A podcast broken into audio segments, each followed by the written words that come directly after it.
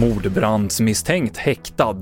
Skansen avlivar vargar och boxarteckningar såldes för mångmiljonbelopp. Det är rubrikerna i TV4-nyheterna. Men vi börjar med att en 55-åring som varit efterlyst efter explosionen i Göteborg förra veckan idag hittades avliden i vattnet i centrala stan.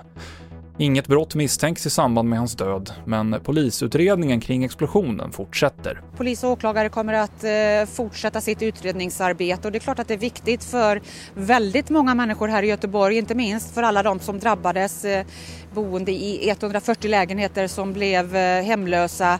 Så är det såklart viktigt att veta eh, vad det var som skedde och varför det skedde. Så att, eh, det får man ju försöka ta reda på nu även om det klart är eh, svåra omständigheter så att säga eh, när den här mannen inte längre finns att eh, höra.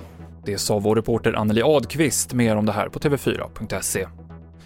Den man i 50-årsåldern som misstänks för mordbrand efter helgens kraftiga eldsvåda i ett höghus i Gävle har häktats. Den misstänkte bor själv i huset och nekar till brott. 52 lägenheter skadades i branden och det är oklart när de boende kan återvända. Kustbevakningen avslutar miljöräddningsinsatsen efter oljeutsläppet från Stora Ensos fabrik i Skutskär. Mängden olja som upptäcktes ute till havs bedöms vara så pass liten att inga fler åtgärder behöver göras enligt Kustbevakningen. Utsläppet av tallolja är på omkring 500 liter, betydligt mindre än de tusentals liter som först befarades. Skansen har avlivat samtliga sina fyra vargar, skriver djurparken på sin hemsida.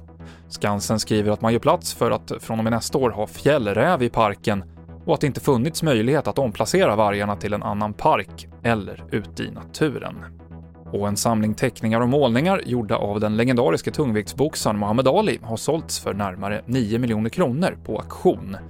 Ali är en av de största boxarna genom tiderna och var även känd som politisk aktivist. Och auktionshuset säger att konstverken skildrar boxning, mänskliga rättigheter och annat som låg Muhammad Ali varmt om hjärtat. Det rapporterar BBC.